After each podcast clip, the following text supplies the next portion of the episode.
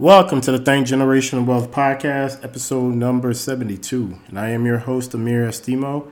In today's episode, I will be sharing a audio with you uh, regard it's a episode short clip where Kevin Hart was on the Joe Rogan podcast and he was talking about generational wealth and financial literacy.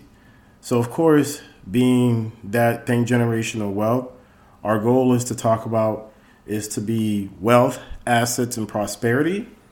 So part of wealth is having conversations that can help elevate us onto that. So a fair warning disclaimer: this there is quite a few profanity in the in the video, but for the most part, it does have a very good message. So please, if you are not interested, if you you are someone that's sensitive to that, please just fast, maybe wait till the next episode, or just give it a chance and just to hear the message. Okay.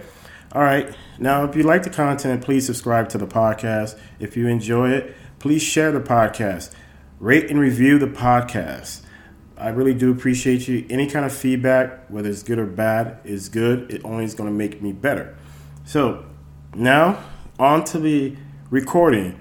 Kevin Hart on the topic of generational wealth and financial literacy. I feel that in today's time, what people are most selfish with is information. Hmm. Nobody wants to give information. You got to ask for it. If you ask for it, then all right, maybe, maybe I'll tell you some stuff. But it's a search and find. You mean real good real information? Information, information about how to get to success. That's the that's the want from everybody across the board on some level. Right. Okay. Everybody's success is different. This doesn't mean fame and, and stars. I'm not talking about that level of success for everything. I'm saying whatever your version of success is to get to it, information from someone that's done it or that's partaken in it in some degree will only add to the value of your journey. It's only going to make it easier. It's not to say that you got to do what they said, but be, with that information, you're able to process it, maybe use it, maybe not. Right. But you got it. Right. That's what I wanted to do. I said, yo, I got, I got a fucking, I got a life. I got a hell of a life that I've lived, full of ups, downs, potholes, cobblestone speed bumps, flat road, U turns, some smack brick walls that I ran into, uh, you know, some revolving doors of back and forth, and through it all, my mental has only gotten better because I feel like I've been in, I've been in the mental gym, the mental fitness that that coincides with life. You know, it should get better. It should you should get wiser. You should get smarter. You should be able to make better decisions. And all of my decisions came from the massive amount of fuck ups. And I can now share those fuck ups. I can now share the rights and the wrongs and the way that I handle all of the things that I've done.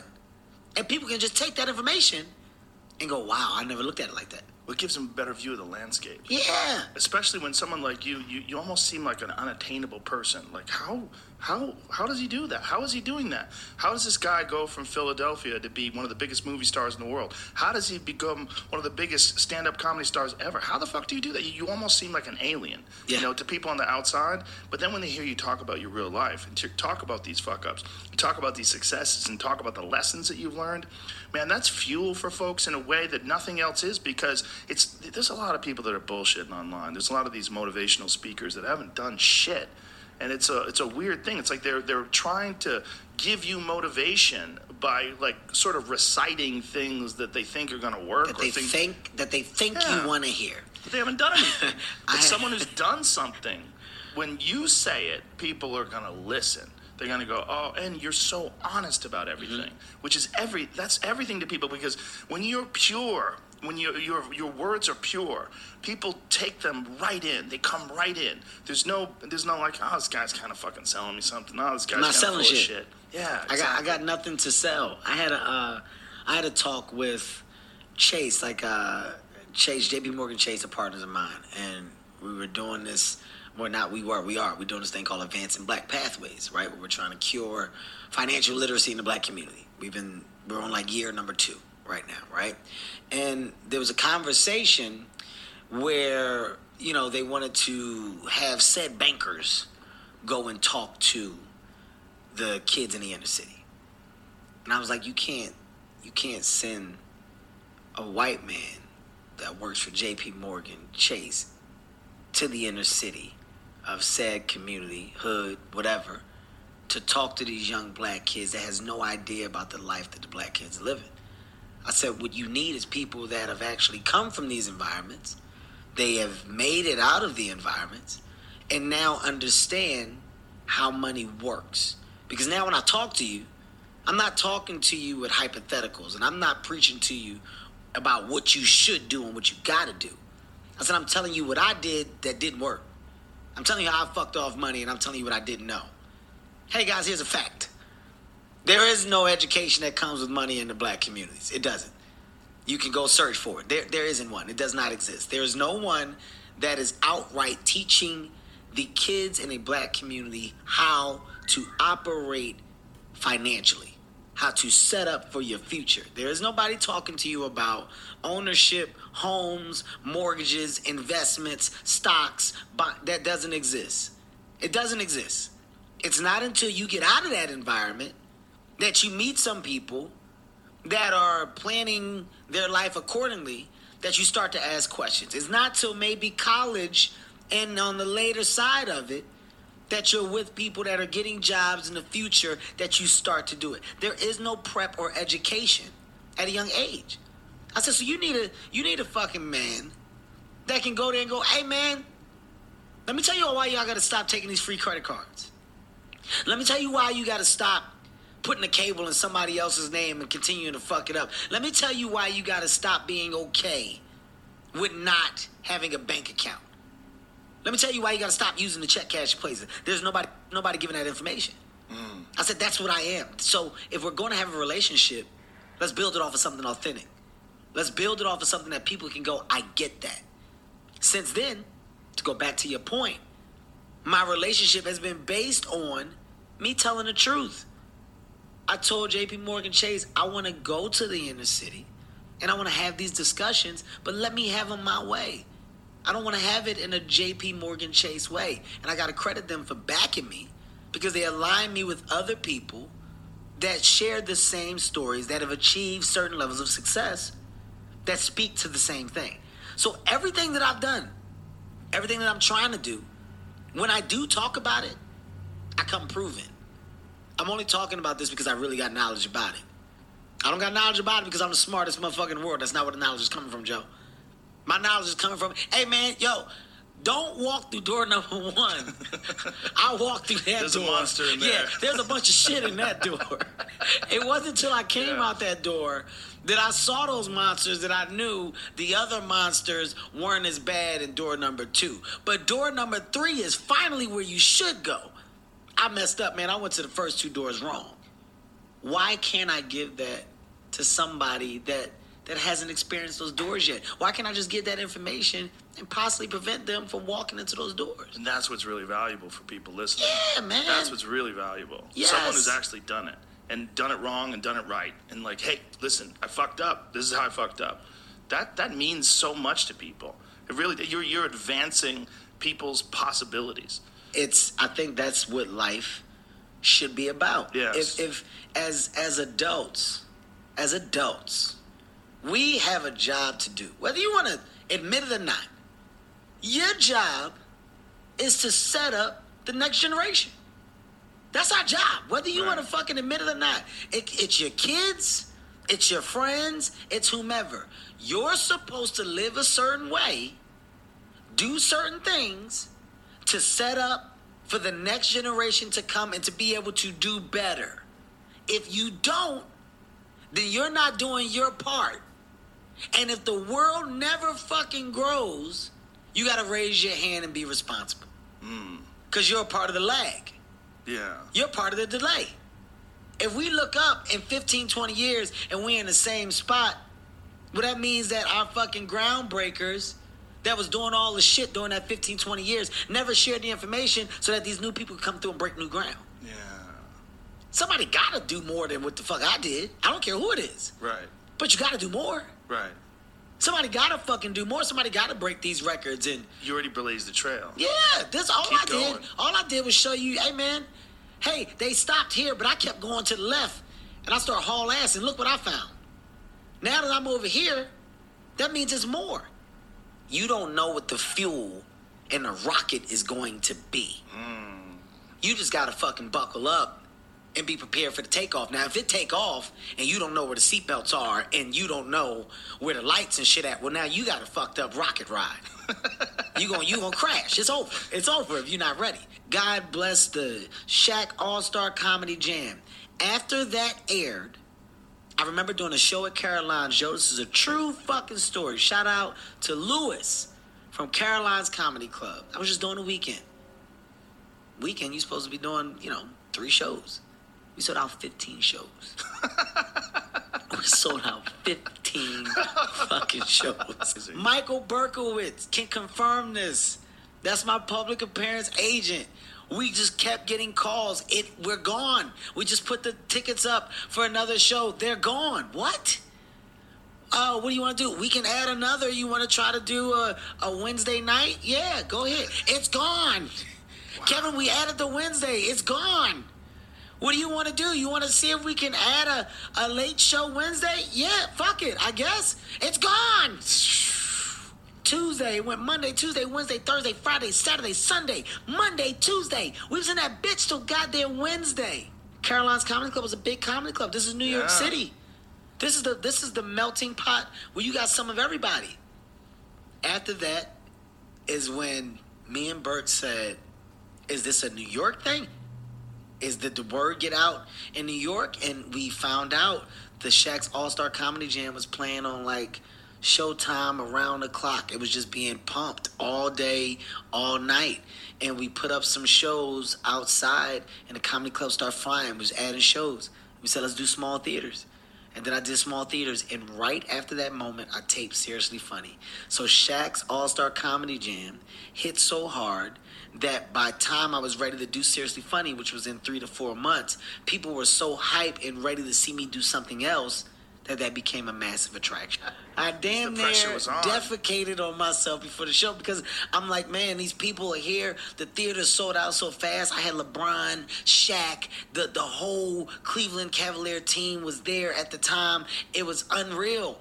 I was like, this is this is it. This is my moment. I gotta I gotta make this I gotta make this a thing. Wow. I gotta make. I can't fuck this up. I cannot fuck this up.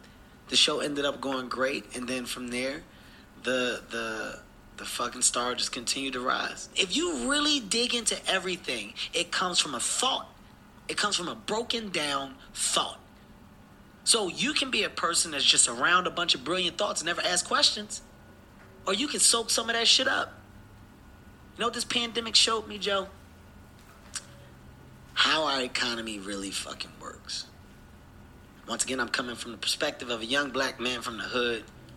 I'm from the bottom. I don't know shit about stocks. I don't know nothing about investments. Never have, right? But I know through this pandemic, now that I'm at a point where I'm actually into stocks and I'm investing and putting a portfolio together, well, I really looked at the way that the world moves. I really looked at how we move as people. How are we fucking still going? What are we using? What are we fucking using? This is what I said to my kids. I said, What are you still using? What do you mean? On a day to day, what do we have to use? Tell me the things we have to use. Toothpaste. Who makes the toothpaste? They told me who made the toothpaste. Is that a company that you can invest in? Do you feel like everybody uses this toothpaste? If you do, that means that this is a company that's been successful and may be successful for a long time because this is a necessary need of everyone. That's an investment, kids. What else do we use? What else do we use every day? Where do you go? What do you like? In the mornings, Starbucks. Is that an investment? Do you feel like everybody drinks Starbucks? We drink it all the time. You feel like everybody else does too? I think so. That's an investment. That's what you put money in because you feel like it's going to last, is going to grow. What stores do we go to? Where are we always at? Target? How many people in Target when we go? A lot. Is that an investment? I guess. Why do you guess? At this point, you should know. We talk about it all the time. Why do you think it's an investment, Dad? Why do you think it's not? I'm talking to you about putting money in places where you feel like it's going to grow. Do you feel like Targets are going to shut down tomorrow? Or do you feel like they're going to open more stores? How do you feel? This is a thing that I watch. And this is a thing that I also watch people ignore. This is what's wrong with our world because we don't talk to people enough like this. We don't give them the simplicity behind the way we fucking move and the way the world goes around. If we did get the simplicity, then we could have people taking $20 out their check and creating a portfolio. We could have people taking $40 to $50 out their check and putting it in said thing. Said stock, said thing. Whatever it is, you can be doing it at a younger age. You don't have to have the most crazy amount of money. It can start off with the smallest amounts of money, but you can learn it that can grow. I watch it. I pay attention. That's what gets me fucking going, Joe. I pay attention to everything. My question is why don't most of us? Why are we comfortable with letting the world just go by? All right. Again, hopefully you enjoyed this content. This was a really good message from Kevin Hart uh, when regarding financial literacy. And for us, is it's our duty. Grant Cardone in 10X says it's your duty, your obligation, and responsibility to build wealth. That's what you're here for. You're here to pass it on to the next generation and for the next generation to do better. But it starts with being financially literate. There's nothing to this. There's nothing to this at all, folks. Financial literacy is important because otherwise, you're going to have, if the next generation is not educated and they are not given the proper information, and what he talked about was sharing information. This is why, for me, I it's on my heart to help propel this movement. The true pandemic, in my opinion, is being financially illiterate. When you have bad credit, you don't have any money saved up, you don't have any money. If you have a job and they came in, let your job, they cut your position, what do you do? If you're a man, even a woman at some point. If you're the one, if you're the breadwinner, how do you go to tell your significant other we can't even make it to the next day? I lost my job. One source of income is close to is zero. We need, for me, the pandemic has taught me we need multiple source of income. You cannot rely on your job, one source of income anymore. My wife the other day was telling me, actually recently, she does the grocery shopping in the house, and eggs that we used to buy three seventy nine have went up to four dollars. It was eighty cents. It went up. So how can you tell me? And that's not just for you. This is for me too. I'm in this with you guys. I what I say on this podcast is stuff that not only I have to hold myself accountable because I can't just be coming in here and sharing information and act like I got it together. I don't have it together too. One thing this pandemic has taught me is you need multiple source of income. And you got to, got to build generational wealth.